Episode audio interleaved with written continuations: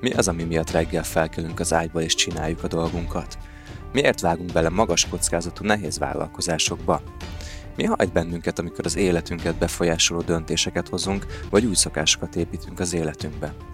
Mi a motivációnk forrás, és vajon értjük-e, hogy milyen mélységei vannak ennek a hajtóerőnek? Ezeket a témákat veséztük ki a saját vállalkozásaink és magánéletünk kapcsán. Helyzetgyakorlatokba is hoztuk egymást többszintű miért kérdésekkel, amikkel rákényszerítettük magunkat, hogy mélyebbre menjünk és megértsük a saját motivációnkat. Komoly önismereti utazás volt ez az adás, és garantáljuk, hogy hallgatóként te is elgondolkozol a saját miértjeiden. Ez itt a Business Boys Podcast, és kezdünk!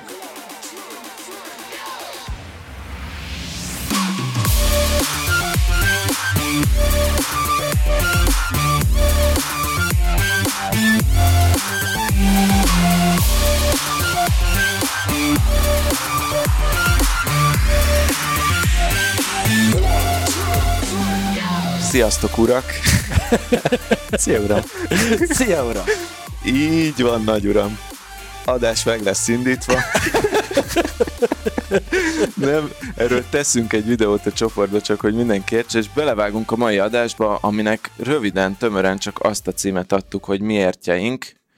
Nem csak a mi miértjeinkről fogunk beszélni, hanem úgy általában körüljárjuk ezt a témát, és és az adás apropója az az, már régóta terveztük ezt az adást, de az adás apropója az az, hogy Attitól nemrég megkérdezték, hogy miért vállalja ezt a rengeteg szívást, ami a bár nyitással, meg az ekörött levő történetekkel van, ennek egy részére kaptatok betekintést, hogy miért éri ez meg, miért csinálja ezt valaki, miért folytatja, miért nem adja föl, és ennek kapcsán mi is Adival el gondolkoztunk a saját miértjeinken, hogy egyáltalán miért azt csináljuk, amit csinálunk, mi az, amiért kikelünk az ágyból reggel, mi az, ami lelkesít, és erről fog szólni a mai adás, viszont akkor elsőként hagy üdvözöljek mindenkit itt a stúdióban. Ma hárman vagyunk, a szokásos csapat, Virág Attila, Sándorfi Adrián és jó magam, Mester Tamás. Szia, uram! Szia, uram! Tisztellek, becsüllek! Ez volt a Business Voice Podcast.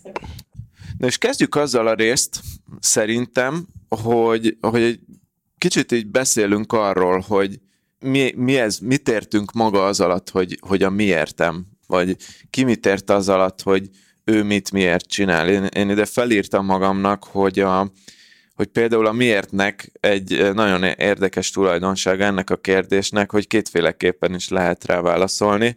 Az egyik, hogy tehát miért csináltál valamit, az vagy, vagy azért, mert hogy egy okod volt rá, vagy egy célod volt, és ezt így nyelvtanilag is a, a, a magyar nyelvben, lehet, hogy más nyelvekben is, csak azt nem néztem meg, az itt szét van választva, és hogyha csak így biznisz szempontból megnézzük, akkor ennél még több ága lehet ennek a miértnek, hogy mit, mit értünk pontosan ez alatt a miért alatt? Nekem más volt az elképzelésem pár nappal ezelőttig, de most van egy új koncepció a fejemben, hogy ez a miért, ami, ami miért felkelek, amiért csinálom ezt az egészet, ez, ez lehet, hogy egyenlőséggel a motivációval, hogy mi a motivációm arra, hogy csináljam ezt az egészet. Aha, arról meg már volt rész, úgyhogy kár, kár folytatni. Bocsánat. Bocs, hogy bedobtam ezt a szót, hiszen ezt egy szót egyszer mondunk el egy podcast csatornán. De hogy, hogy azóta tanultam a motivációról egy, egy, egy új gondolatot, amit, amit így be is dobnék. A motivációnak vannak különböző szintjei, és az első szintje, ami engem borzasztóan meglepett, az az, hogy úgy indul el a motiváció, hogy van egy kielégítetlen szükséglet az emberben. És ezt most csak azért szerettem volna ide behozni, mert hogyha ennek fényen vagy ennek szemüvegén keresztül vizsgáljuk a saját miértjeinket, akkor egészen más lehet a, a válasz, mint amit eddig gondoltunk, vagy gondoltatok. Nekem sincs meg teljesen még ez, hogy mi az a kielégítetlen uh, szükségletem, és csak a rendkedvéért végigmegyek, hogy mi a motivációnak a pár szintje, amit most itt talán egy, egy vagy két embert azért érdekelhet, de hogy elindul egy, egy kielégítetlen szükséglet, erre megjelenik egy, egy belső feszültség, ami a kielégületlenségből fakad. A belső feszültség egy hajtóerőt szül, amitől mész előre, ettől megjelenik egy kereső állapot, hogy keresel valamit, keresed azt a megoldást, keresed azt, amivel csökkentheted a feszültséget, ahol, ahogy ezt a hajtóerőt felhasználhatod, ahogy, ahogy a szükségletet, a kielégítetlen szükségletet kielégítheted, majd megjelenik a kielégült állapot, amikor kielégült az a szükséglet, és akkor így ér véget a motiváció köre. De ennek persze borzasztó sok, sok szintje van, hiszen mondjuk egy festőnél ez egy folyamatosan újra töltődő folyamat, hogy megjelenik a kielégületlen szükséglet, hogy valamit kifessen a vászonra, majd újból és újból és újból ez megjelenik. Szóval ez egy, ez, ennek sok rétege van, de hogyha nézzük azt, hogy mondjuk, ha vállalkozói szemszögből nézzük, akkor azért hogy kicsit ez segít mélyebbre menni. Mert hogy egy csomó dolog, ami, amit csinálunk, az, az valamilyen kielégületlen szükségletből fakad. Szóval nézhetjük innen is, hogy van-e olyan kielégületlen szükségletünk, amire reagálunk nap mint nap, amikor felkelünk, és ez nem kell, hogy feltétlenül egy negatív helyzet legyen egyébként, hanem ez, ez lehet egy olyan dolog, hogy van belül egy olyan kielégületlen szükséglet, ami, amiből tudod, hogyha kielégíted, akkor az jó lesz neked, és csinálod, és azért, mert újra és újra akarod megélni, akár flow élménybe akarsz kerülni általa. Aha. És ez segít sokszor flowba kerülni. Igen, mert nekem ez, ez úgy hangzott, ahogy először elmondtad, amúgy szimpatikus a gondolat, ez nekem úgy hangzott, hogy először elmondtad, mint hogy mondjuk felkelek, és éhes vagyok, ami egy negatív az állapot. Is egy motiváció amúgy. Persze, igen, de hogy, hogy az egy alapvetően negatív állapot, nem nulláról, tehát ott el akarsz jutni nullára, hogy már nem vagyok éhes. De jól mondod, ez de egy tipikus példa erre. Ez ugyanaz a dolog, ez szerint a definíció szerint, mint amikor vagy valahol nullán, és létre akarsz hozni valamit, csak azért, nem azért, mert hogy egy negatív érzésből nulla legyen, hanem hogy egy nullából legyen valami pozitív. De lehet ez egy negatív érzés is, mert hogyha mondjuk egy biznisz szemszöget nézünk, és így kívülről nézve, hú, milyen motiválta, nem tudom, a Tomi, hogy csinálja a kurzusait, és akkor be lehet oda menni annak a mélyére, hogy, hogy de mi az a kielégületlen szükséglet, az, ami, ami, ami ezt erre a motivációra sarkal téged, ami miatt megjelenik a hajtóerő, és akkor lehet mélyebbre menni, és nem akarom a szádba adni a dolgot, de hogyha mondjuk egy negyedik emberről beszélgetnénk, akkor ez lehet, hogy az, hogy, hogy még nincs olyan állapotban a vállalkozásom, hogy egészen mondjuk biztonságban érezzem magam, ezért újra van egy ötletem, és emiatt azt megvalósítom. Vagy több, több pénzre van szükségem. Oké, okay, csak hogy mondjuk tehát vegyünk egy olyan embert, akinek minden megvan az életében. Mutasd akkor... meg ezt az embert. Ja. ja, hogy nincs ilyen, aha, értelek. Mindig vágysz valamire. Tehát, hogy Ilyen az elismerésre való igény is egyébként. Ez egyik ilyen kielégületlen szükséglet, ami, ami újra és újra ki tud elégülni azáltal, hogy csinálsz valamit, és, és nagyon sokaknak ez az egyik ilyen legmélyebb beindító gombja. És hogy, hogy olvasgattam azt, hogy leírtam magamnak, hogy mi az, ami a, mi értem, és azt gondoltam, hogy felszínes vagyok, amikor, amikor ahogy írtam erről, és hogyha belenézek az egésznek a mélyére, akkor simán lehet, hogy egy csomó olyan fajta frusztráció van az egésznek a mélyén, ami, ami ilyen, mint például az elismerésre való igény. És nem akarom most ezt eltolni, ezt a beszélgetést egy ilyen negatív irányba, de hogy az önismeretnek egy nagyon fontos része, hogy ne, ne csak a felszínen mozogjunk, amikor azt mondjuk, hogy nem tudom, meg akarok, valamit építeni akarok, valami nagyot akarok létrehozni. Ugye sokan ezt mondják, és ez, ez, a, ez lehet a miértjük, de hogy miért akarod ezt a nagyot létrehozni, miért nem elég az, ami most van. Mi az az igény, amit kielégít az, vagy az a szükséglet, amit kielégít az, hogyha te azt a nagy dolgot létrehozod. Na jó. Én, én azon gondolkoztam, hogy nem biztos, hogy én tudnék mondani egy olyan nagy dolgot, hogy ez az én miértem. Jó, akkor uh, téged befejeztünk. hogy, hogy ez az én miértem, és ez az életem egész aspektusára vonatkozik. Szóval én, én valahogy így le tudnám bontani több kisebb szeletre, hogy, hogy aztán lehet, hogy csak nem gondoltam elég mélyen mögé, és lehet, hogy van ezek között egy közös mozgatórugó, de én látom külön, hogy a bizniszben mi a miértem, miért csinálom, látom külön, hogy a magánéletben miért csinálom, de hogy amit így elsőnek végig gondoltam, egy nagyon egyszerű történet, hogy mondjuk három hónapja elkezdtem futni. És ez minden részéről leválasztható az életemnek, és ha megkérdezem első szinten, hogy miért kezdtem el futni, és szerintem emiatt ez egy jó példa, az az volt, hogy életemben először 90 kiló fölé mentem, soha nem voltam annyi, ez egy december 28-án mértem, természetesen. Hát, aputest előjött. Aputest, karácsony, ami kell, és akkor kitaláltam, hogy fogyjak, mi a fogyásnak a legegyszerűbb mondja. Az, nem eszel. Persze, ha nem eszek, elkezdtem odafigyelni a kajára is, de nekem az működött, hogy ha minden nap elmegyek futni. És rögtön megvolt a célom, ami ugye az egyik fajta válasz lehet a miértre, az az, hogy fogyni akarok, és utána meg lett az eszköz az az, hogy fussak. És ez, mondjuk ez a cél, ez így mozgatott három-négy hétig maximum, viszont elkezdett átalakulni abba, hogy, és pont kint voltunk akkor uh, Malagán, és elkezdett átalakulni abba, hogy uh, amikor elmentem futni, általában nagyon kellemes, meleg, uh, vagy hát ilyen, tudjátok, ilyen kora tavaszi idő uh-huh. volt, fújt a szél, a tengerparton futottam, nem volt ott senki, iszonyat jó hangulata volt, közben uh, podcasteket hallgattam, tehát nem zenét, és uh, így az egész egy nagy flow élmény volt, és utána észrevettem azt, hogy amikor elindulok futni, most már nem feltétlenül azért indulok el futni, mert hogy fogyni akarok, tudom, hogy az is egy távoli cél, meg egy mozgatórugó, úgy fogytam 7 kilót azóta, srácok. Azért mondani is, hogy nem most ilyen távoli cél. Mondjuk a fekete pólós lankit, szóval... ja, igen. Igen, hát ennyi volt a cél egyébként. 83-84 kilóra akartam lefogyni, az most megvan. Mondjuk a, a hányos vírus az, a, az segített. Tehát Tudtad át, volna át, akkor, át, előbb elkapod. Igen, a, a, a cél, célszalagon. És, na és akkor most jön az érdekes dolog, hogy utána ezt annyira elkezdtem élvezni, hogy kitaláltam, hogy akkor lefutom a félmaratont. Mert miért ne? Napi 5 kilométereket futottam, most már azóta futottam 10 kilométert is, és akkor így úgy voltam vele, hogy áprilisban lesz ez a Vivicitta.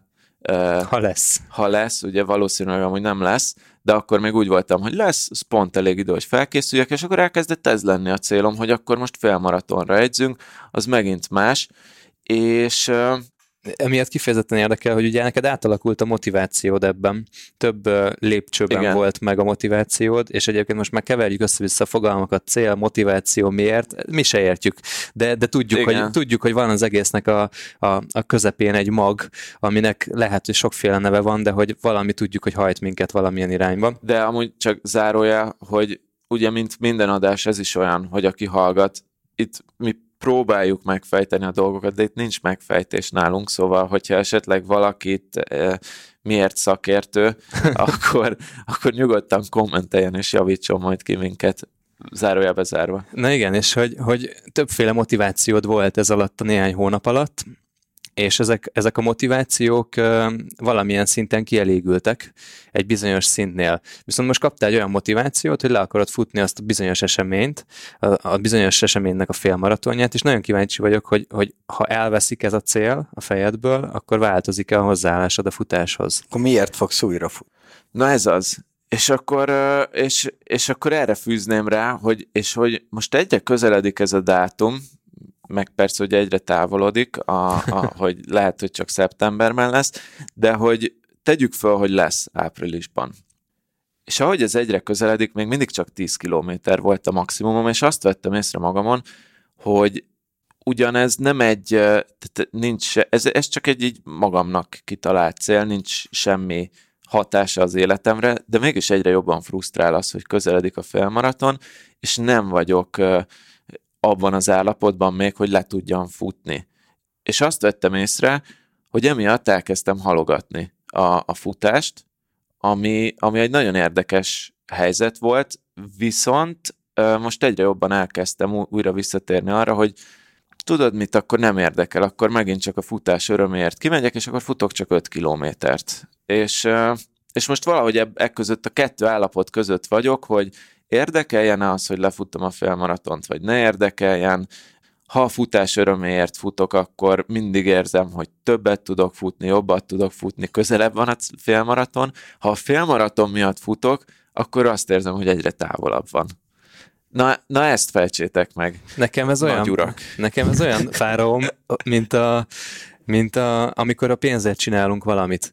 Hogy magamon is láttam azt sokszor, hogy kitűztem egy célt, keressek ennyi pénzt. Hónapokkal később vettem észre, hogy már rég többet keresek. Aztán kitűztem még egy célt, hogy keressek ennyit, elértem, és nem éreztem semmit tőle. Uh-huh. És végig ott volt a fejem, hogy de annyit kell keresni, annyit kell keresni, többet kell keresni, és mindig visszanéztem, és vagy el is felejtettem, hogy átléptem azt a küszöböt, vagy nem is éreztem semmit. És először ettől megijedtem, teljesen őszintén, hogy akkor mi, ha ez nem, ami, ami hajt majd tovább.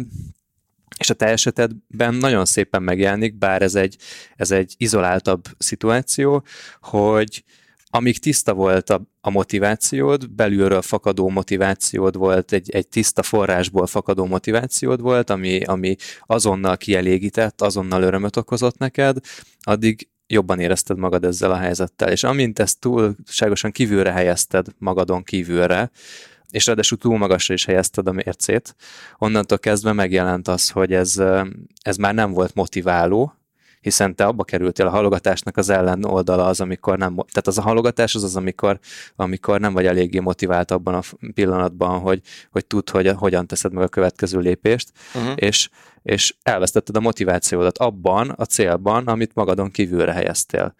De ez, a, ez, ez nem tűnt szürreálisnak ez a cél. Szóval, hogy így megnéztem futásterveket, és azt mondták, hogy ez, ez, ez pont ez a táv, hogy két-három hónapon belül teljesíthető, de még így is az, hogy, hogy most már egy tervet követtem, és nem csak azért futottam. Nem talán az örömért, is, igen. Igen. De mit nevezel te ilyen külső célnak? Szóval a, a fogyás is ilyen szempontból külső cél, nem? Az is, az is, az is egy tipikusan egy olyan dolog, amiben nagyon könnyen elveszítik az emberek a motivációjukat. Itt inkább azt érzem, vagy azt láttam, hogy, hogy kaptál egy célt, hogy fogyjunk le, ami három-négy hétig tolt előre szépen, és lehet, hogy addig, addig, addig el, elég is volt a hajtóerő, amit ezzel gyűjtöttél, és utána találtál magadnak egy magasztosabb élményt ebben az egészben, az pedig maga ez a flow élmény volt, mm. amit így, így tényleg valószínűleg hormonok szintjén is változtál, mert minden egyes futás során elöntött annyi örömhormon, hogy egyszerűen csak úgy jobb volt, és elkezdett rászokni a szervezeted arra az élményre, hogy, hogy ezt megalkosd, és újra és újra akartad ezt az élményt élni az életedben. Viszont onnantól kezdve, hogy már nem elégettél meg azzal, hogy ezt az élményt begyűjtött, hanem még egy, egy, egy másik nagy, hosszabban, hosszabb távon, jóval hosszabb távon elérhető célt társítottál hozzá, így már le kicsinyedett, vagy kicsi, kisebbé vált az az öröm, amit egyébként okozhat benned a pillanatnyi kielégülés. Uh-huh. És akkor ott lett, hogy oké, okay, fú, fasza, megjött a dopamin hormon, vagy nem tudom mi, de egyébként hol tartok a nem tudom, 20x kilométerhez képest, amit le akarnék futni. Szerintem, de anélkül, hogy, hogy lélektanát ennek annyira ismerném. Mm-hmm. Én is ilyesmikre gondoltam, de, de akkor mondok még egy érzést, aztán ezt a futás dolog, dologról átnyergelhetünk, a, ha már business boys vagyunk a, a business oldalra is, hogy amikor viszont lefutottam a 10 kilométert, először, és viszonylag jó idő alatt futottam, mert ilyen, vagy hát magamhoz képest, tehát olyan idő alatt futottam, ahol előtte még nem futottam 10 kilométert, akkor viszont úgy mentem haza, hogy elfáradtam, most két napig biztos, hogy pihennem kell, de már ott volt előttem, hogy jó, oké, ha ez megvan, akkor legközelebb ez, ez, és akkor már jöhet a 15, és akkor tehát ott hirtelen így beindult az agyam a futás végén, lehet, hogy futás közben annyira nem éreztem, de hogy beindult az agyam a futás végén, hogy akkor mi a következő. És, és ilyen szempontból hasonlíthat tényleg erre az anyagi célok állítására. Jó, viszont akkor nyergeljünk át a, a business, business miértekre, és én is elmondom az enyémet, de szerintem akkor ne csak én beszéljek, hanem átdobnám az Attinak a labdát, hogy, hogy neked, ha most a bizniszre fókuszálunk, akkor neked mi a mi a, a miérted? Igen. A mit miért kategória alapvetően, mert a, a miérteket szerintem nem, nem kerestem én is, mert miután ezen, miután megkérdeztek, nagyon sokat gondolkoztam, leültem és, és gondolkoztam ezen. Alapvetően három dologra lehet leszűkíteni nálam, de egy kicsit hátrébb állok, akkor meg egy, egy kicsit megfoghatatlan. Miért kezdtem el a, a fúzióval, azaz a szoftverfejlesztő céggel foglalkozni. Akkor utána miért utána megint más miértje volt, hogy a, a hi-fi-val kezdtem el foglalkozni. Ha megnézem a, a konyhának a, a hátterét és a miértjét, az megint teljesen más. És ezekről nagyon hosszan tudnék beszélgetni, nyilván az adásban nem fér bele, de a, a közös mozgató rugója az, az mindegyiknek a, a legelső az volt, hogy az anyagi része. Tehát nagyon, nagyon sokan tagadják ezt, vagy, vagy más becsomagolva adják el ezeket a gondolatokat, de, de az anyagi része igenis mindenkinél ott van. Tehát, hogy ezt, ezt fel kell vállalni, ha nem, akkor el lehet menni a gyárba 8 órába dolgozni, vagy 12-be, tök mindegy. Tehát, hogy, hogy az elsődleges miért nálam az az anyagi oldala. A gyerekkori álmom volt az, hogy én, én, én szeretnék kényelmesen élni, so, sokat utazni, és csak jön a bankszámlámra a pénz, és csudi jó minden. A, a második pedig az, hogy, hogy én, én, én szeretek dolgozni, és még nem kérdeztétek meg, de én nagyon-nagyon cudorul állok a, a hétfői déjoffal egyébként. Hú, nem mondod. én nagyon, de nagyon cudorul állok ezzel a, a, a sztorival, és ez, ez is azért van, mert mert én szeretem csinálni a kis, kis dolgaimat. De mit jelent az, hogy cudarulás, hogy, hát, hogy nem csinálod, vagy hogy nehezedre esik csinálni? Hát ö, mondjuk én ezt egy ilyen fél napban határoznám meg. Aha. Hát, hogy, hogy fél napot azért itt teszem, veszem a dolgaimat. Figyelj, félig eljutottál oda, hogy meglegyen, ez annyira nem cudar. A, a, a harmadik miértje pedig az, hogy az érzelmi lökete ennek. És tök mindegy, hogy egy nagy dolgot felszeletelsz, és elérsz egy, egy achievementet, elértél valamit, mint nálad a futás, ugye, és az egy jó érzéssel tölt el, hogy, hogy igen, megcsináltam. És amikor a, a sok kicsi dolgot elvégzed, és megvan a, a, a végső cél, akkor, akkor az, az nekem egy ilyen, mint, mint, mint egy érzelmi drog úgy, úgy hat rám. És én ezt valahova, ha van sziológus hallgatónk, akkor én vele nagyon szívesen leülnék erről beszélgetni, mert itt is megkerestem a miért, tehát hogy miért, miért lehet ez fontos számomra. És ugye nekem két bátyám van, tehát én, én gyerekkoromban én csak utasításokat kaptam, hogy ha, ha, ha, ha dolgozni mentünk, csináltunk valamit, legyen az a kertben, akár mind, hol tök mindegy. Ugye apukám meg a két bátyám, ők csak utasításokat adtak, és nem hagyták azt, hogy én kibontakozzak, vagy, vagy úgy csináljam, ahogy én szeretném.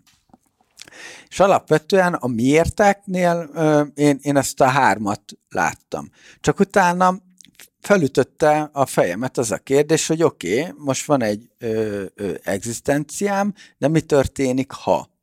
Mit kell nekem ahhoz tennem, hogy ezt a egzisztenciát, anyagi stabilitást én ezt, én ezt ö, ö, be tudjam biztosítani?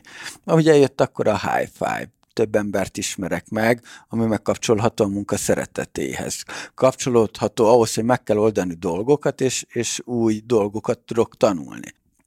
És ott is vártam azokat az érzelmi lökéseket. Az első érzelmi lökés az az volt, hogy, hogy megnyitott a hely. A második érzelmi lökés az az volt, hogy elértük az egymilliós bevételt. Tehát, hogy így megvoltak ezek a kis, kis érzelmi ö, ö, visszajelzések, ami, ami így alapvetően vitt előre. Plusz van egy, van egy, ha végig gondoljátok, ugye nagyon sokat foglalkoztunk már, meg foglalkoznak emberek azzal, hogy a, a munkahelyükön a ranglétrán előrébb tudjanak lépni. Az én fejemben van egy ilyen vállalkozói ranglétra is. Amikor, amikor elkezdesz egy, egy vállalkozást, mi van a fölött? Jó példa ide a befektetők. Tehát a befektetők sem úgy kezdték, valószínűleg, hogy, hogy egyből befektetők lettek, nagyon sok üzleti kudarc és sikerélmény állt mögöttük, és én szeretnék arra a szintre elérni, hogy nekem már ne kelljen dolgoznom ö, operatívan, hanem, hanem bejárok egy meetingre, és azt mondják, hogy ez a vállalkozás, ez most így teljesített, így teljesített a marketing, így teljesített a sales, stb. És én ide szeretnék eljutni, nagyon, hogy ez az a, valahol itt tudom vízionálni, és pontosabban megfogalmazni a 35 éves célomat már, hogyha a jelenlegi bizniszekről beszélek, vagy egy újat szeretnék csinálni, akkor nekem ott operatívan ne kelljen részt vennem benne, hanem van egy csapat, és az megold mindent. És én itt már egy, én, én itt már úgy gondolom, hogy a vállalkozói ranglétrán lépnék egyet, és nem lennék az, aki, aki így, így, így hétfőtől szombatig, vasárnapig dolgozik és forog. Akkor, mint egy jó Toyota gyáros, menjünk még egy szintet, amiért. Ugye van ez a Toyota módszer, a, a nem Toyota, hanem a lean módszer, az Aha. öt miért, hogy, Aha. hogy, és hogy miért szeretnéd azt, hogy neked ne kelljen operatívan részt venni, miért csak a stratégia Na igen, és... Gyorsan válaszolj. Nagyon egy, gyorsan kell válaszolni. Nagyon egyszerű, ez pedig az, hogy a, a családra tudjak fókuszálni. Miért? Okay.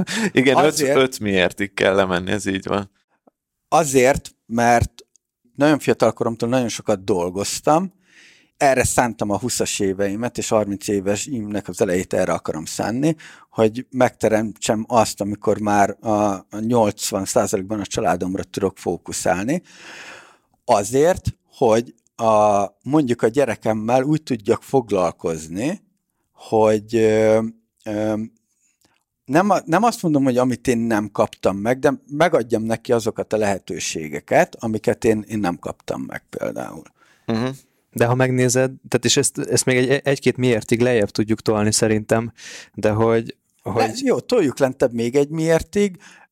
Nem azt mondom, hogy egy trauma, de viszont én úgy gondolom, hogy a, a és nevezhetjük ezt motivációnak is, az, hogy én ö, nem próbálkozhattam semmilyen területen gyerekkoromban, fiatalkoromban, nem az, hogy el voltam nyomva, csak a bátyáimnak, apukámnak nagyobb tapasztalata volt, tehát nem hagytak megégetni engem, hogy abból tanuljak, hanem ők elmondták, hogy ne így csináld, mert az úgy nem lesz jó, mert ezt így kell csinálni, és, és lehet, hogy ezért.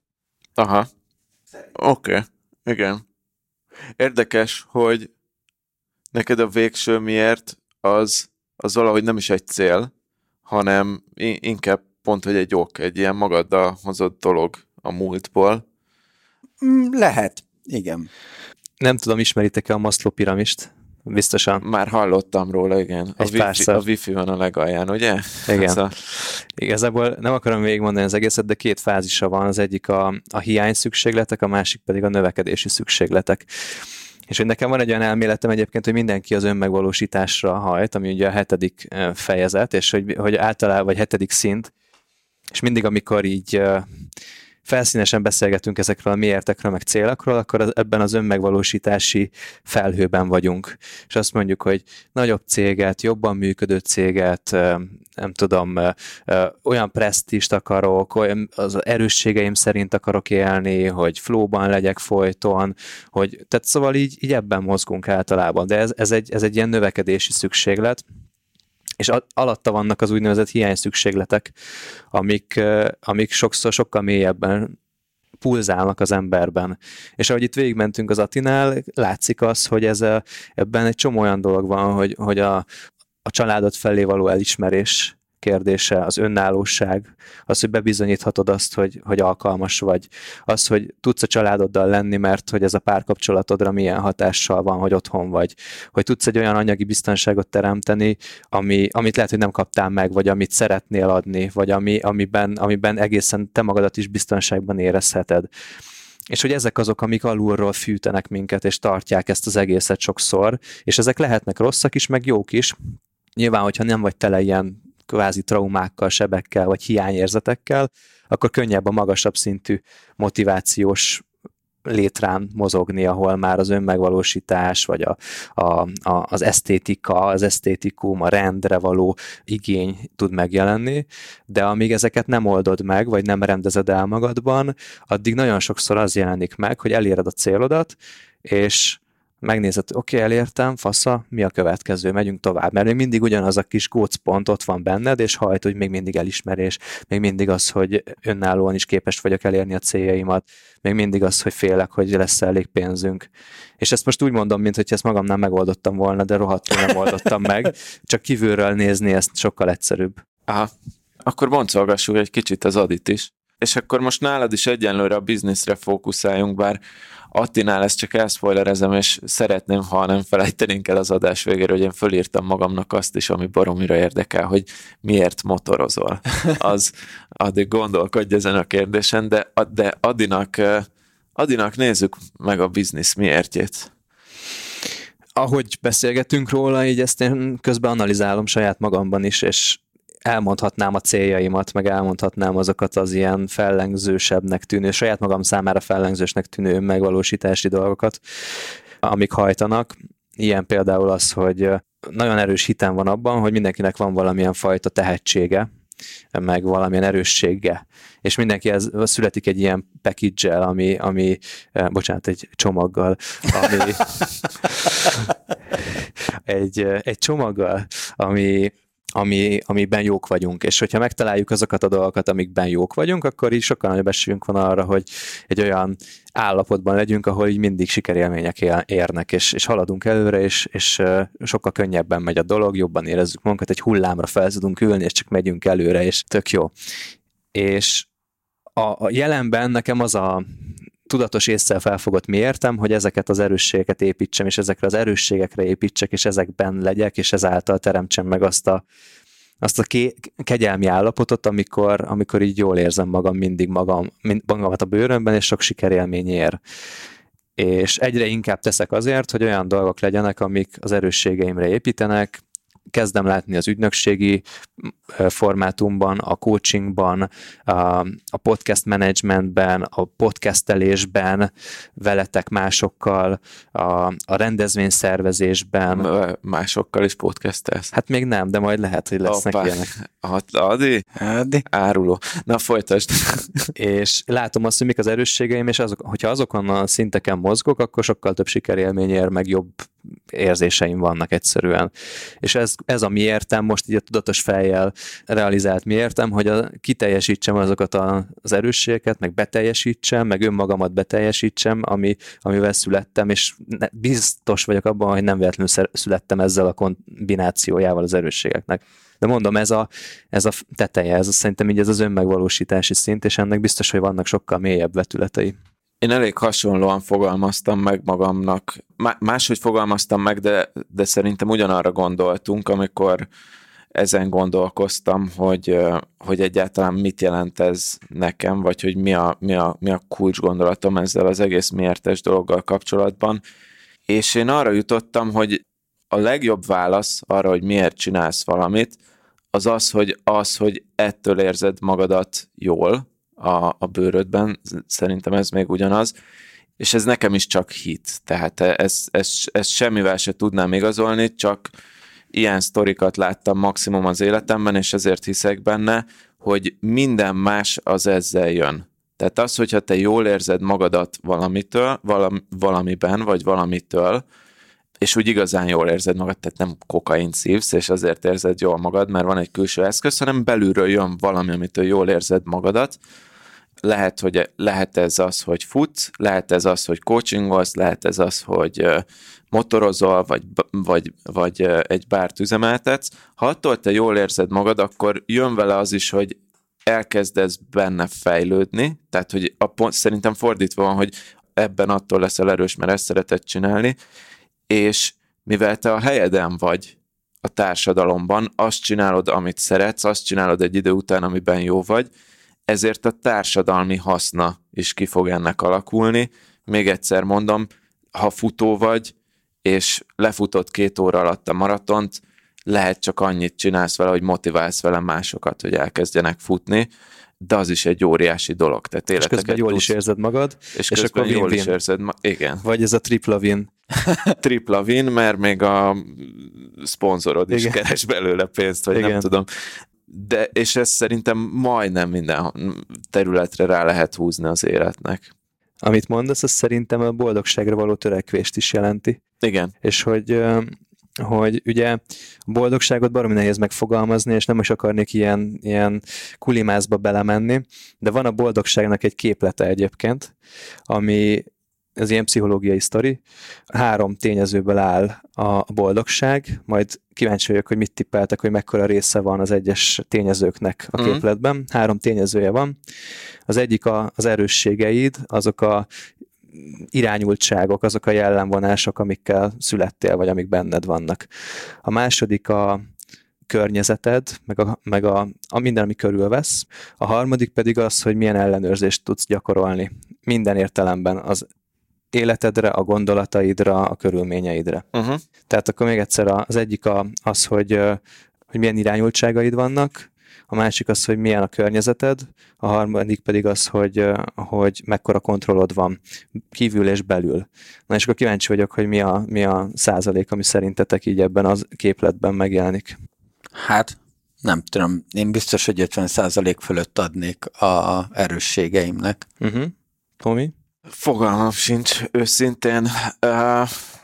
A, a külső dolgok, tehát a környezeted, azt gondolnám, körülményeid, igen, én azt gondolnám, hogy az valószínűleg egy alacsonyabb százalékot kap, ugyanakkor meg az a véleményem, hogy az azért befolyásolja a másik kettőt is. Szóval így nekem ez nem feltétlenül három jól szétválasztható fogalom.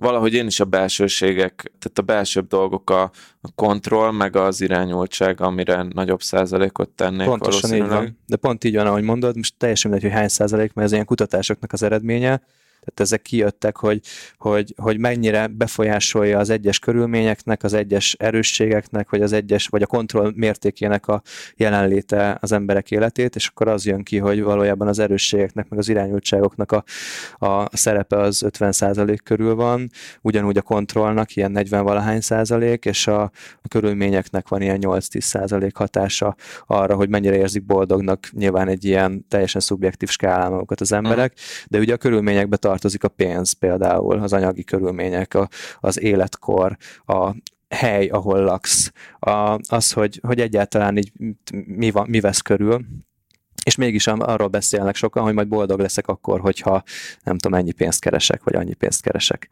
És ezt csak azért akartam behozni ide, mert hogy azt mondjuk, hogy, hogy a, a, a miértünk az valamilyen fajta boldogság keresés, vagy annak a kielégítése, és az 50%-ban arról szól, hogy, hogy mennyire az erősségeit szerint élsz, és nagyon-nagyon nagy részt arról szól, hogy mekkora kontrollod van a saját gondolataid fölött, meg a saját körülményeid fölött. Hát de a pénz is valamilyen szinten, uh, ez egy kontrolláló eszköz.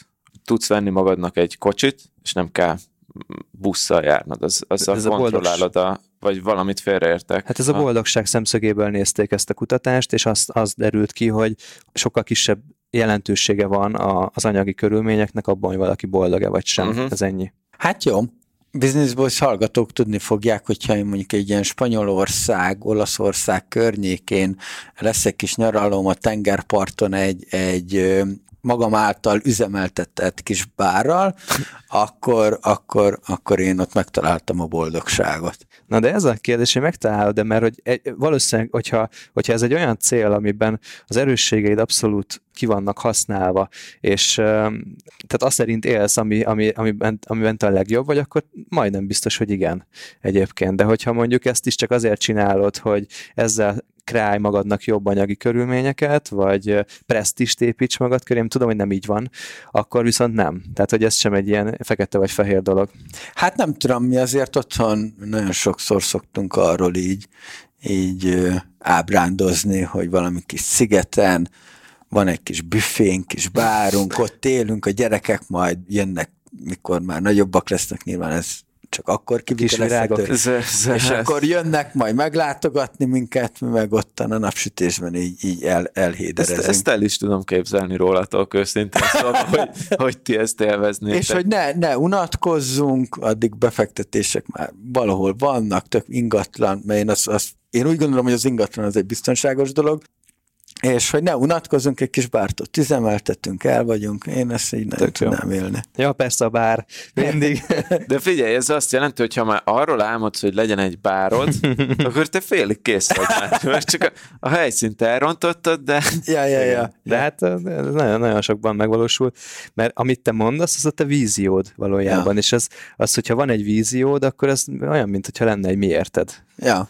Nem? Na de addig egyenlőre még csak az elméletet kaptuk meg, és nem válaszolták konkrétan, hogy mi a te miérted. Igen, mert hogy mondtam, hogy van ez a felszínes, vagy nem felszínes, de mégiscsak egy így, jó lenne hinni, hogy ez az egésznek az alapja, de hogy ugye mondtam a hiány szükségleteket, és én biztos vagyok abban, hogy, hogy van egy csomó elismerésre való vágy bennem, és ez, egy, ez szerintem egy drog tud lenni amúgy, hogy, hogy újra és újra érezni azt, hogy értékes, amit csinálok, aminek szintén van egy olyan oldala, hogy ha törekszel arra, hogy értékes dolgot csinálj, és megkap tőle az elismerést, akkor valószínűleg egyre inkább értékesebb dolgokat fogsz csinálni. Mert hogy a világ visszajelzi azt, hogy értékes nekik vagy sem. És hogy látom azt egyébként, hogy értékes dolgokat csinálok, mert hogy sokszor egyébként mondjuk a pénz meghatározza, hogy minél több pénzt adnak, annál értékesebb talán, amit csinálsz. Ez persze nem minden esetben van így, de hogy ez egy jó fokmérője. Viszont tudom azt, hogy ha hirtelen elapadna például az elismerés valamilyen szinten, vagy a visszajelzés, a pozitív visszajelzés, akkor lehet, hogy bajban lennék saját magammal.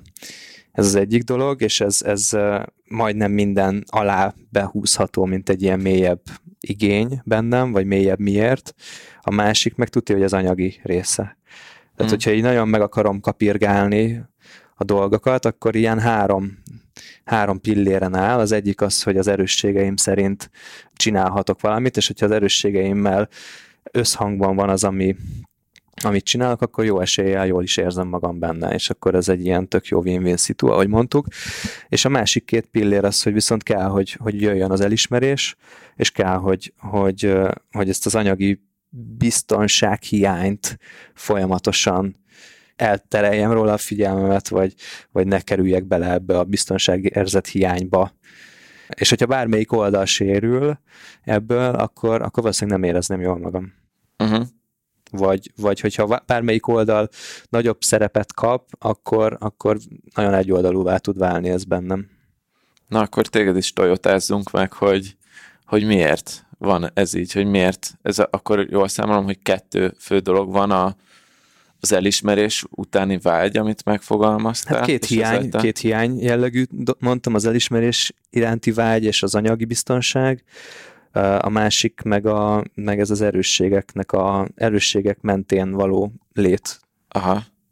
Oké. És én az előbbit, tehát ezt, a, ezt az erősségeket látom annak, hogy így ez az, amivel amiért tudok tenni nap, mint nap, és amitől így egészen kontroll alatt tartom az életemet, és a másik kettő még ott mélyen belül maszatol, és így be, be, be, befertőzi ezt az egészet, és egyébként sikerre visz, és sikeres vagyok általuk, mert olyan dolgokat csinálok, amitől elismerést kapok, tehát megmutatom magam. A másik meg az, hogy olyan dolgokat csinálok, amiből pénzt lehet keresni, és akkor emiatt így meg az is, az is sikert jelent. Uh-huh. Jó, mondjuk így nem tudom, lejjebb lehet, lejjebb lehet ennél menni még egy miért el. Hát max az, erősség, az erősségeknél szerintem nem az ilyen, majd, hogy nem, vagy nem tudom, mondta. Hát én csak azt gondolom, hogy, hogy talán az erősségeknél nem kell, de a másik kettőnél biztosan lehet, hogy ezek mind gyerekkori dolgok. Uh-huh.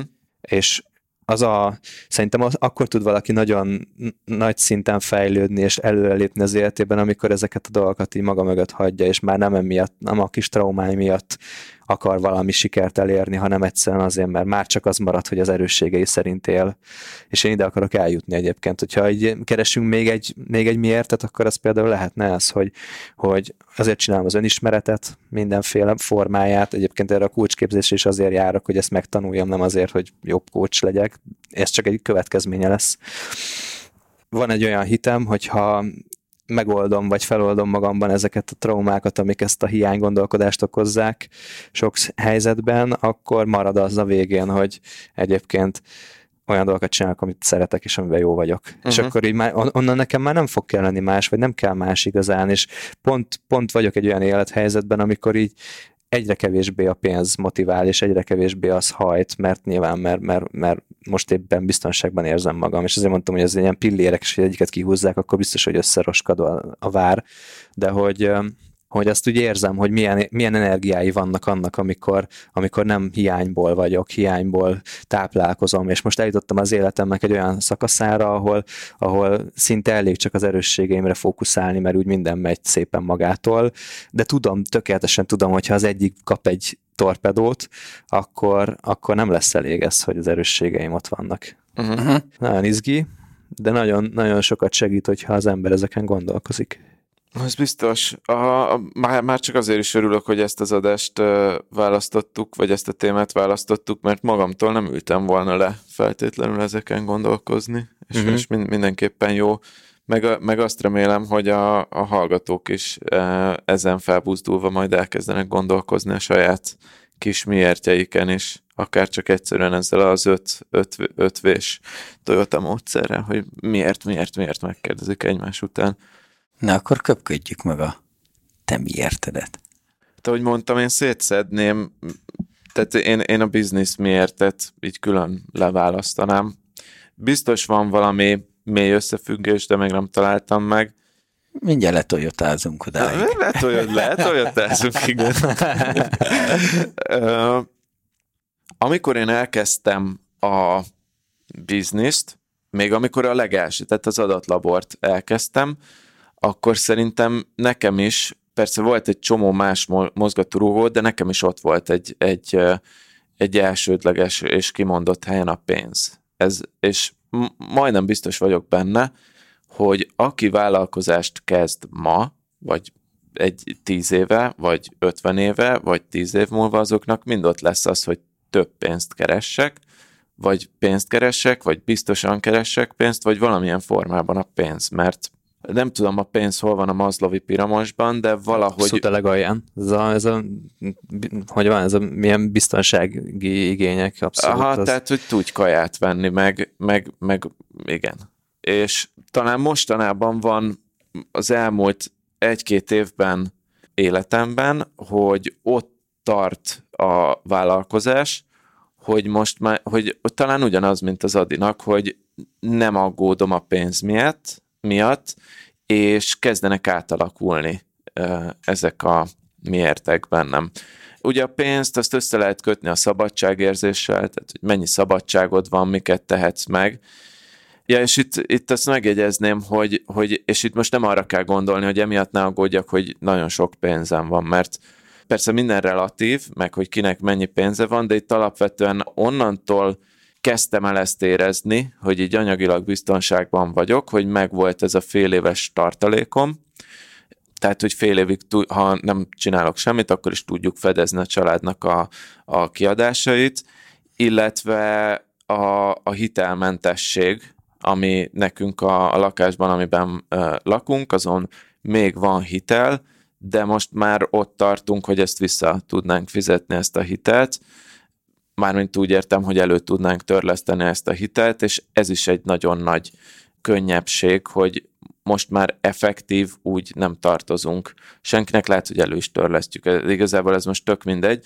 És akkor emellé már csak az kell, hogy így folyamatosan tudjak havonta félrerakni valamennyi pénzt, és ez nekem tökéletesen ez a, az anyagi biztonság érzésemet ezt kielégíti. Tehát ez volt az alapszinten, és akkor ennél följebb, de, de tökre rímel azokra, amiket mondtatok, tehát nálam is itt nincs, nincs új a nap alatt, hogy, hogy bennem is ez, a, ez a, az én, eb, én ebben jó vagyok érzés dominál, tehát az, hogy valamiben ki tudok teljesedni, és most ha a bizniszt nézzük, a Data 36, adatelemzés, oktatás, itt, itt ha szétszedem két pontra, akkor ne, bennem például egy nagyon nagy kiteljesedés, amikor megírok egy cikket, és úgy érzem, hogy valamit egy bonyolult dolgot sikerült úgy elmagyarázni, hogy ezt megértse az is, aki esetleg nem egy, ilyen nagyon egyetemi háttérrel jött, vagy nem ismeri a fogalmakat, hanem sikerült valamit úgy átadni.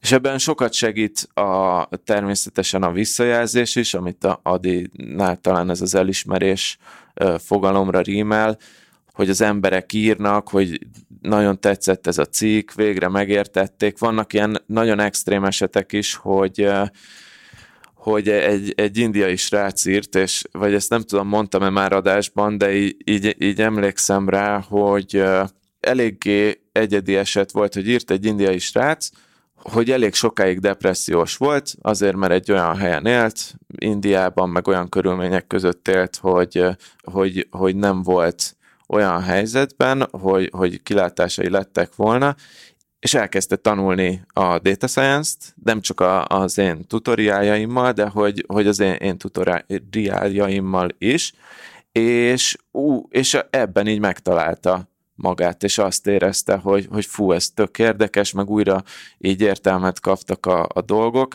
és az, azóta tudom, hogy elköltözött Kanadába, és a, azzal már nem follow voltam vele, hogy meg is kapta a munkát, de hogy ott jelentkezett egy munkára, és ez, tehát ez egy nagyon kirívó, meg egyedi sztori volt, de hogy, hogy vannak ilyen sztorik, és ez, ez, ez ilyen, igen, ez ilyen, ez ilyen nagyon érdekes, hogy hatással voltál másokra. Igen, egy, egy olyan ember, aki a, a világ egyik feléről a másik felére elköltözött, én meg a harmadik felén lakom a világnak, de hogy igen, hogy valakire hatással voltam, és ugy, ugyan, bocs, mondjad. Bocs, hogy beleszólok, de hogy, hogy el tudod képzelni, hogy ezt az egészet most csinálnád, hogyha nem kapnál visszajelzéseket és elismerést? Azért lenne nehéz úgy csinálni, mert hogy akkor nem tudnám, hogy jó-e, amit csinálok. Szóval akkor nem, nem tudnám, hogy tényleg sikerült-e úgy elmagyaráznom, ahogy hogy megértsék az emberek. Alapvetően tehát ez a sztori is, hogyha ha nagyon mélyre megyek, ugye én nem ismerem ezt a srácot, tehát nincs hozzá érzelmi kötődésem, örülök, hogy neki ez segített ez a dolog, de én, én ebből a, az önző következtetés, amit levontam, és ez tényleg önzőnek hangozhat, de hogy tényleg így van, én azt vontam le ebből, meg az, amit én, ami nekem a profit volt belőle, nem anyagi profit, hanem a, az érzelmi profit, hogy, hogy megértettem azt, hogy amit csináltam, az az embereknek tényleg sikerült megérteni valamit, amit én szerettem volna megértetni. És akkor ennek az adaléka volt, hogy ő, ő ennek kapcsán így valamit változtatott az életén, de az amúgy már szerintem az, tehát az az ő,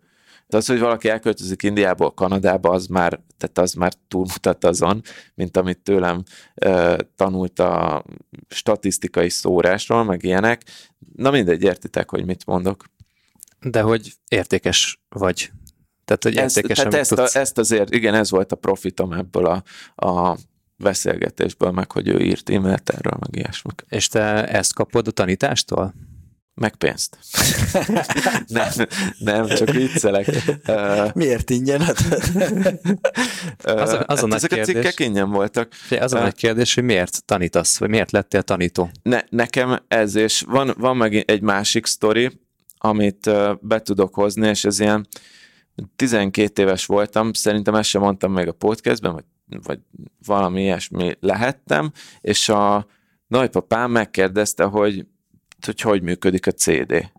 Tehát ő ezt nem érti, hogy hogy van, és így sikerült akkor egy analógián keresztül elmagyaráznom, hogy kb. ez ugyanaz, mint a bakelit, csak itt a barázdák azok igazából egyesek és nullák, és olyan kicsik, hogy csak a lézer tudja leolvasni, és, és mondta, hogy akkor ezt ő most így megértette, és hogy, és hogy hogy szerintem nagyon jól el tudok magyarázni dolgokat. És ez akkor nekem ott emlékszem, hogy 12 évesen ez egy nagyon jó érzés volt, hogy ezt így sikerült elmagyaráznom, és én ugyanezt érzem ma is, amikor a lineáris regressziót sikerül így elmagyaráznom egy cikkben. Ez most hülyen fog hangzani, de hogy ez nekem majdnem olyan érzés, mint amikor egy festő megfesti a képét, és úgy érzi, hogy ez most kész van. Nekem ugyanolyan érzés megírni egy, ilyen tutoriál cikket, hogy sikerült valamit elmagyarázni egy példán keresztül. De az a jó ebben, hogy amikor te megírsz egy cikket, akkor nem is várod azt, hogy azonnal majd visszajeleznek az emberek, hogy mennyire jó vagy mennyire, hogy egyáltalán megértették-e. Mert egy tantermi oktatásnál, amivel kezdted egyébként a, ezt, a, ezt a piacot, ott azonnal láttad az emberek arcán, hogy megértik-e azt, amit te mondasz nekik. Uh-huh. De amikor írsz eh, angolul egy blogcikket, amit egy indiai, meg egy sri lankai, meg egy norvég faszív elolvas, valószínűleg sőt 95% az esélye, hogy nem fog visszajelezni arra, hogy ez, ezt ő megértette. Uh-huh. De önmagában már megjelent ez a belső kielégülésed, hogy én ezt jól elmagyaráztam. És itt, itt, itt már, már kapsz egy olyan nagy, nem tudom, pacsit saját magadtól, ami miatt már így jó érzés ez neked. Igen, de ez hosszú idő kellett, hogy ez így kialakuljon bennem ez az érzés. Szóval ez, ez így az utóbbi években van csak így, hogy, hogy azt, tehát, hogy már ezt érzem, és ez kellett azért az önbizalom, amit pont ezek a, a direkt visszajelzések adtak meg. Hát persze, de én csak arra akarok itt így rávilágítani, hogy, hogy mindannyiunkban ott van ez az elismerésre való vágy, az Atisztoriában, az enyémben, meg a tiédben, és Teljesen. abban, hogy mi podcastelünk, abban, és az, hogy nem is az, hogy podcastelünk, mert az, hogy elkezdtük, az ugye saját magunk miatt volt. De az, hogy ezt folytatjuk, és hogy csináljuk, abban baromi nagy eredménye, vagy hatása van annak, hogy erre pozitív visszajelzéseket kapunk. Ez Egy egyáltalán, hogy kapunk visszajelzéseket, és ez szokott lenni egyébként nagyon sok embernél az ilyen választóvonal, hogy el kell tolni odáig, odáig, hogy kapjon visszajelzéseket arra, amit, amit csinál, mert hogy így fel tudunk használni egy, egy olyan belső uh, drive-ot, ami, ami úgy mindenkit megmozgat, és mindenkit hajt. Viszont te meg már egy előrébb vagy ennél, legalábbis ebben a tevékenységedben, hogy már nem ez éltet. Igen, de hogyha nagyon őszinték vagyunk, akkor ugye a, már a legelső adásnál is a, a magunknak azt mondtuk, meg kifelé is azt kommunikáltuk, hogy mi csak felvesszük ezeket a beszélgetéseket, hogy amúgy ez a beszélgetésről szól, de ha nagyon őszinték vagyunk, akkor ha nem akartuk volna azt, hogy jöjjön erre valami elismerés vagy visszajelzés, akkor nem publikáltuk volna, szóval ez, ezen Ezt... akkor nem gondolkodtam, de most, hogy így beszélünk róla, végül is az, az akkori mi magunkat látva biztos, hogy volt benne valamilyen, nem? De, hát, de, de. Nem tudom. Én, én csak sodródtam, mondta Adi, hogy tegyük ki. Hát te... Ati, Ati felült a podcast vonatra, és be, be, begurult egy megállóban, ki tudja, hogy hol, de... milyen, meddig vezet még az egész. Jó, de szerintem Attinak, hogyha izé nem mondanánk, hogy kim vannak a podcastek, nem is tudna róla. Csak nézd, hogy miért kell felvenni ezt a mikrofont mindig, amikor leülünk mastermind-olni. Az, az Ati csak ide jár dumálgatni. Győzesíts arra, hogy megjelennek az adások, hányan hallgatják, stb. Hát egy biztos, hogy ő egy adást sem hallgatott de, vissza. De, de, de ez nem igaz. De, Sajátját már egyszer visszahallgat. De figyeljetek már, tehát a, én követem az e-maileket, de most én miért, miért szóljak bele? Múltkor válaszoltam is egy e-mailre, mert megbotránkoztam, hogy milyen részt vágattatok ki tőlem. Gyerekek, az Ati múltkor válaszolt egy e-mail, ide valami tapsolás, a ünneplést vágjunk be. De, jól van, most, most szétszedhettek, de itt mindenkinek megvan a, a, a feladata benne, és én nem érzem azt, hogy abban már érdemben hozzá tudnék tenni. Adi lemenedzseli ezt, a Tomi az meg, az meg kritikus szemmel kivágat mindent, ami, ami, ami neki nem tetszik. Ennyi, most én mit, mit, mit kardoskodjak? Nem érzem magamat, hogy Csak húzunk, Ati, csak húzunk. Jó, mert engem nem zavar. Engem nem zavar. Hát de, de, de az a lényeg, hogy én tök jól eldumálok veletek, de neked nem az a motivációd, nem az a miérted, hogy megkapd ebből a visszajelzéseket ezek szerint. Sok visszajelzést kapok alapvetően, és ezzel nem tudom, nyilván jól esnek, de én ezzel úgy vagyok, hogy ez nagy rész nem az én érdemem. Most az, hogy itt eljövök és, és dumálok, az ok. De ebben az egész nagy halmazban ez csak egy nagyon kicsi része. Aha. Jó, lépjünk túl ezen, de, de, de tök jó egyébként. Én nagyon sokat tanultam ebből a beszélgetésből, saját magamról, meg rólatok is. És hogy, hogy én, én egyébként a Tomin mindig látom azt, hogy, nekem kicsit, most ez nyálasan fog hangzni, de kicsit uh-huh. mindig olyan, hogy, hogy kicsit ez ilyen megérkeztél, vagy meg, éppen megérkezésben vagy, vagy megérkezés alatt vagy, vagy nem tudom, hogy, hogy kell ezt jól fogalmazni, de hogy sokszor ez jön le a hallgatás során, a, a podcastek hallgatása során, hogy, hogy olyan lecsendesült, megnyugodott állapotban vagy egy csomó mindennel az életedben, Aha. és hogy, hogy ez lehet, hogy azért van, mert, mert jóval kevesebb olyan hiány, szükségleted van, amit még nem elégítettél ki, vagy ami éppen nagyon-nagyon belülről karcol téged, és ez egyébként az Origins adásunkra vissza tekerek fejben, akkor így tudom, hogy így gyerekkorilag is nincsenek meg annyira olyan völgyek, amik... Hát nagy traumák nem igen, értek, igen. Igen, amik, amik ezt be tudják indítani az Jó, embereknél. Jó, hát ná, neked is csak megszületni volt nehéz. Hát, Na de ez, ezt mondtam az Origins adásban, hogy anyukám azt mondja, hogy nekem meg megszületni se volt nehéz, mert, mert császárral kaptak ki. ja, Ah, jó.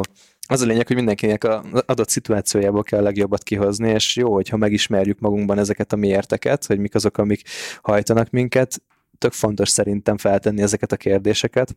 Ez, a, ez is nagyon jó játék, hogy, hogy a miértek szintjén lépkedünk lejjebb. Én ott például még sose tudtam saját magammal eljátszani ezt, úgyhogy ennek jó, hogyha van valaki, aki ezt, ezt, ezt felteszi ezeket a kérdéseket. Múltkor pont egy coaching ügyfelemmel elmentünk sörözni, és ő tette fel ezeket a miérteket, uh-huh. és a végén valami egészen horrorisztikus dologra jutottam.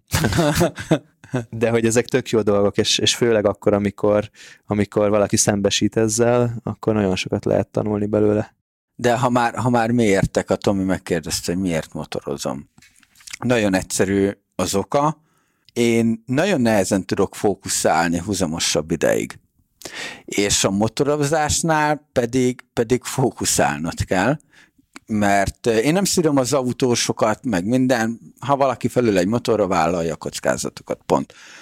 Autóvezetésnél biztos jártatok már úgy, hogy elkalandozott a gondolatotok, és akár mondjuk egy útszakasz is kiesett, mert úgy elmélyültél magadban. Velem ilyen nem volt, de csak azért már nagyon rosszul vezetek, és így mindig ilyen teljes, teljes stresszben vagyok, hogyha el kell menni tejet a boltba. Ne, és hogy én, én, én a motoron teljesen fók, tehát, hogy felhúzom a sisakot, és akkor elindulok, onnantól kezdve ki tudok zárni mindent. És csak ott tudok kizárni mindent. Wow. De én mellette heti rendszerességgel squashozom már, mostanában elkezdtem squashozni, és ott meg rájöttem azt, hogy, hogy abban segít, ugye, hogy ö, rövidet üssél, hosszú, hova üsd a labdát, tehát a gyors döntéshozásban.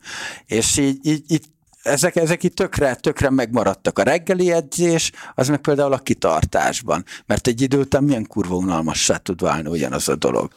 Régen jártam úszni és szaunázni, az, azt meg nem tudom megmagyarázni, hogy miért. Az csak úgy, az csak úgy De abban biztos, Szerettem. hogy volt valami jó, Valami- mert nem jártál volna el. Igen, de, de nem tudom, hogy, hogy mi. Arra még nem jöttem rá, mert így a többiben meglelem ezeket a kis-kis De gondolatokat. figyelj, a motorozásba meg belekérdezek, hogy tudom, hogy te szoktál olyat csinálni, hogy motortúra elmész három-négy napra, ugye? Hát De- de- vo- volt rá Volt. példa, de inkább ez a két nap, két hát. Na, hogy ott, ott miért? Ott is ugyanez, hogy akkor három-négy napig ilyen teljes flóban vagy, és kanyarogsz az utakon, és figyelni kell, és, és Te- ott vagy a pillanatban? Ez a... Tehát, tehát az, amikor motorozol és, és a természet közelben vagy, a pesti nyüzsgés után, az, az nyilván egy, egy, egy flóba rak, és a telefon meg így csak azért viszed magaddal, ha balesetezel, akkor, akkor tudjál telefonálni, de, de ennyi. Tehát, hogy, hogy nyilván benne van egy kikapcsolódási része is, és ide a többit is a squasht, vagy akármit tudok hozni, de az egy, az egy jó, jó érzéssel tölt el. Van egy felsőbbrendű érzeted egyébként, és szerintem ebből adódnak a, a motoros balesetek, amikor, amikor motorozol, de, de tényleg van. Tényleg az, van. mi? Az mi az az érzés, hogy te, te vagy az gyorsabb vagy mindenki? Igen, igen, tehát, hogy még autóval x idő alatt előzöl meg egy, egy, egy kamiont, vagy egy kocsisort, addig motorral pillanatok alatt. Ez az én saját véleményem, hogy ezért vannak motoros balesetek, mert nem tudják ezt kontrollálni az emberek. És igen, ott úgy, úgy jó, olyan szabadon vagy autók között el, vagy, vagy a természetbe szerpentinen kanyarogsz, tehát, hogy annak, annak, annak van, egy, van egy feelingje. Idén többet akarok, mint tavaly motorozni, de Hát tavaly háromszor ültem rajta, kétszer Váci útig jutottam el. Mm. Tehát, hogy Az nem jó. Az mit jelent, hogy kétszer Váci útig jutottál? hát már a Váci úton szoktak kint este motorozgatni a, az emberek, csak már mondjuk be van Ja, kamerázva. értelek, aha. De tehát, hogy így városon belül, az meg sem az adrenalin. Aha. Löket. Te vagy Úgyhogy az éj- éjjeli brummogó, aki így Nem, alá, nem, alá, alá, nem, de alá me, me, pirít? megfordultam már ott. Ja. De, de egyébként nem, mert a, az, azt az eszetlenkedésnek tartom egyébként, tehát az, az már a veszélyes kategória. De néha így adrenalin szempontjából így jó egy kicsit kihágni. Én ugyanezt éltem meg a síelésnél egyébként. Tehát teljes, hogy ez a pont, pont tökéletes tudok ez a, azonosulni, hogy van egy olyan tudatállapot, amikor százszázalékosan fókuszálni kell, Aha. és nincsen mellé és mész gondolkodás. le a pályán pizza sült krumpliban. igen, igen. Adi először volt sielni idén. ja, igen, lát, most arról beszélek, hogy mekkora fókusz, szinte százzal mész minden. Lefelé oldalazva. Sarkon. Nem, hanem két-három nap után jutottam arra a szintre, hogy ilyen már, már irreálisan gyorsan mentem a piros pályán, és, és, és, és veszélyes volt. És amikor a Bán Andrással volt az interjúnk a arról, hogy ő is azt mondta, hogy baromira elhitte magára, hogy nagyon jó és nagyon ügyes, és egy agyrázkodás lett a vége, ott azért újra gondoltam ezt a kérdést. Na de abszolút tudok ehhez azonosulni, amit mondtál, Ati, hogy így baromi jó, amikor teljesen kikapcsol az agy, és csak egy dologra fókuszál. Ja. Jó, srácok, szerintem ezt megfőztük, ezt, a, ezt a, az ebédet. Nekem kicsit, kicsit rövid volt e- ezzel, én meg nem laktam jól. Nem laktál? Nem jó, laktam hát jól, csak de... megfőztük. De, ja jó, oké. Okay. Egy miértek kettőt valamikor rittyentsünk még, szerintem ebben nagyon sok téma van. Már most nem, nem ígérjük, hogy 2020-ban lesz ez, vagy ilyesmi, csak még szerintem volt. Feldolgozzuk 21-ben újra. Hát igen, jó, igen, igen. Jó, hát vagy csak folytassuk ezt a beszélgetést, de, de oké. Okay. Hát ma ennyi fért bele. Drága Jó, hallgatók. Viszont kíváncsiak vagyunk a ti véleményetekre is, szokás szerint, úgyhogy ha, ha van hozzáfűzni valótok, akár csak a saját miérteteket bekommentelitek az adás alá a zárt Facebook csoportba, ugye Business Boys Podcast csoport néven futunk, Szerintem arra nagyon sokan kíváncsiak lennének többek között mi is, hiszen ahány ember annyiféle válasz létezik erre a kérdésre, és ezeket szeretnénk látni. Egyrészt mi is, másrészt valószínűleg a többi hallgató, ezek tudnak nagyon inspirálóak lenni. Amit itt még el kell mondanom, az, a, az természetesen az az, hogy kövessetek, hallgassatok minden létező podcast csatornán, értékeljetek, kérlek minket. Lehet, hogy ha, ha sokan értékeltek, akkor lehet, hogy egy adás alkalmáig visszahozzuk az állandó, a kicsit megkopott állandó rovatunkat, az értékelések beolvasása rovatot. És még egy dolog, amit el ne felejtsek, hogy az audiotechnika volt olyan jó fej, és hozzánk vágott egy négy sávos hangkártyát, tehát kaptunk tőlük tényleg ajándékba. Egy Tascamot. Egy Tascam hangkártyát, és annyira jó fejek voltak, hogy azt mondták, hogy ez nem is szponzorációba adják, és nem, nem kell bemondani őket adásba, vagy megköszönni, de mi meg annyira jó fejek vagyunk, hogy ez a minimum, hogy, hogy, hogy adásban ezt, ezt megköszönjük nekik. Tehát ők az audio technika, köszönjük szépen nekik, Adi, meg ezt hozzá akartál fűzni valamit. Annyi, ami egy a zseniális sztori, hogy egy valamelyik fotódat észrevették, Tomi, amiben látták, hogy te egy audiotechnika fülhallgatóban vagy mikrofonban vagy, és aztán utána néztek, hogy jé, ezek a gyerekek audiotechnika fülesekkel veszik fel a podcasteket, és azt mondták, hogy örültek, mint majom a farkának, hogy, hogy Magyarországon valaki ezekkel az eszközökkel csinál podcastet, úgyhogy mi meg köszönjük nekik, hogy ilyen jó fejek voltak. Na, hát azt hiszem, akkor így gömbölyű ez a történet. Ez volt a mai Business Boys adás. Jövő héten, pontosabban két hét múlva folytatjuk. Köszönjük szépen, hogy ma is velünk voltatok. Én Mester Tomi voltam, itt kollégáim pedig Sándorfi Adrián és Virág Attila. Sziasztok! Sziasztok! Sziasztok.